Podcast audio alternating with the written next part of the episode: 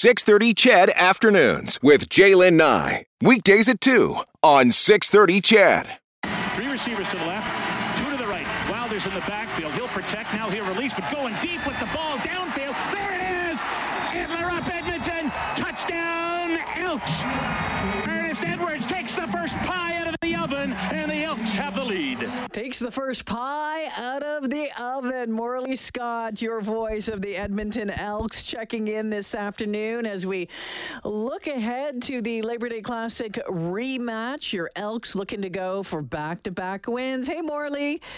Howdy ho, neighbor. How's things? Uh, you know what? Pretty good. It's been a long time since people in the northern part of the province enjoyed this uh, week uh, between two games because it's been a long time since uh, an Edmonton team won that game in Calgary on Labor Day. Ten years plus a day was the exact time frame between wins uh, for uh, Edmonton in Calgary on Labor Day. It was an eight-game losing streak. They finally won this week and this Monday, and it's kind of changed the complexion of the Yeah. week for a lot of people. everybody just seems a little happier around the football team this week. Without a doubt. So going into the game, of course, we have what the, the CFL's leading uh, passer with Trevor Harris and rusher with James Wilder Jr.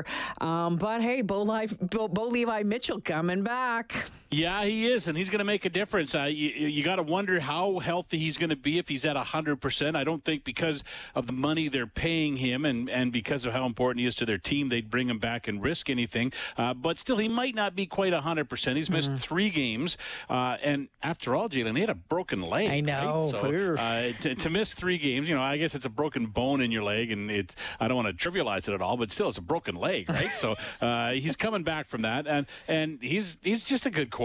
He just all he does is win, right? He just wins and wins and wins, and that's that's what his calling card has been since he came to the Canadian Football League. So uh, he'll make things tougher for the Elks tomorrow night. There's uh, there's no doubt about that. Uh, I think that they'll have a little bit. Calgary will have a little bit more swagger and a little bit more confidence as they come into into Commonwealth Stadium with Bo Levi Mitchell in charge of things. But they're going to, and they're going to need it. I mean, they they need a win. They do. Oh, they're in trouble. It's been Yeah. a long time since Calgary was in trouble in going into the, the second half of this game, not just because they lost the first half, but because of their record overall. Last time Calgary had a start like this was back in 2004. They began one and five that year. Uh, they're a loss away from one and five this year, right now, sitting at, at one and four. And and funny how things kind of come together. 2004 was also the last time that Edmonton swept the Labor Day series, so uh, they could put uh, Calgary in a pretty deep, dark hole in the West Division standings with a win tomorrow. All the wins for the Elks are really important, uh, of course, but I think um, this one and the ones that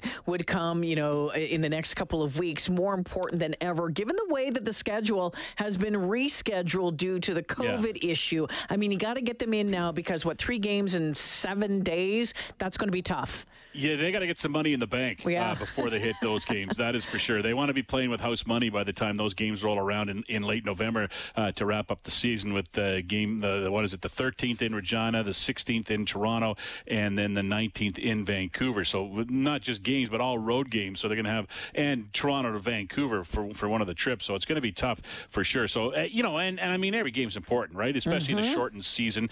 Yeah, you, what's the old saying? They always say it's a marathon, not a sprint. Well, this year it's closer to a sprint because uh, because of the shortened schedule. And when you look at it, the, they had tomorrow's game against Calgary. Then a week from tomorrow, they play what could be the best team in the Canadian Football League right now in the Winnipeg Blue Bombers at home. So uh, it's it's if, if you you want to win tomorrow, so you get that in the bank because you don't want to be facing Winnipeg coming off a loss and, Yeah. and you know having the pressure to win that to, to get out of it to, to not have a losing streak. So yeah, it's it's everything's important. I mean, it's uh, I, and I'll say it again. I've said this a couple of times um, this year. Uh, the, the the quote from Michael Riley that he always used to tell me: "It's the most important game of the year because it's the next game. The it's the only one we get to play this week, so that's why it's important. So yeah, uh, that's there's a lot riding on tomorrow's game. Yeah, without a doubt. All right, thanks for checking in, Morley. Really appreciate it. Anytime, Jalen. Have a great weekend. Yeah, you too, my friend. Taking a listen to this from last week's game. Harris takes the snap, drops back, looks, pulls it down, then throws to the far side. It is complete inside the five. Touchdown. Adler up, Edmonton. Touchdown, Elks. James Wilder Jr. gets his first in green and gold. Edmonton takes the lead. And that was a great touchdown. Uh, fingers crossed uh, for tomorrow. Um, and uh, with the Elks uh, game, again, uh, kickoff tomorrow at 5 o'clock. The pregame show starts at 3.30.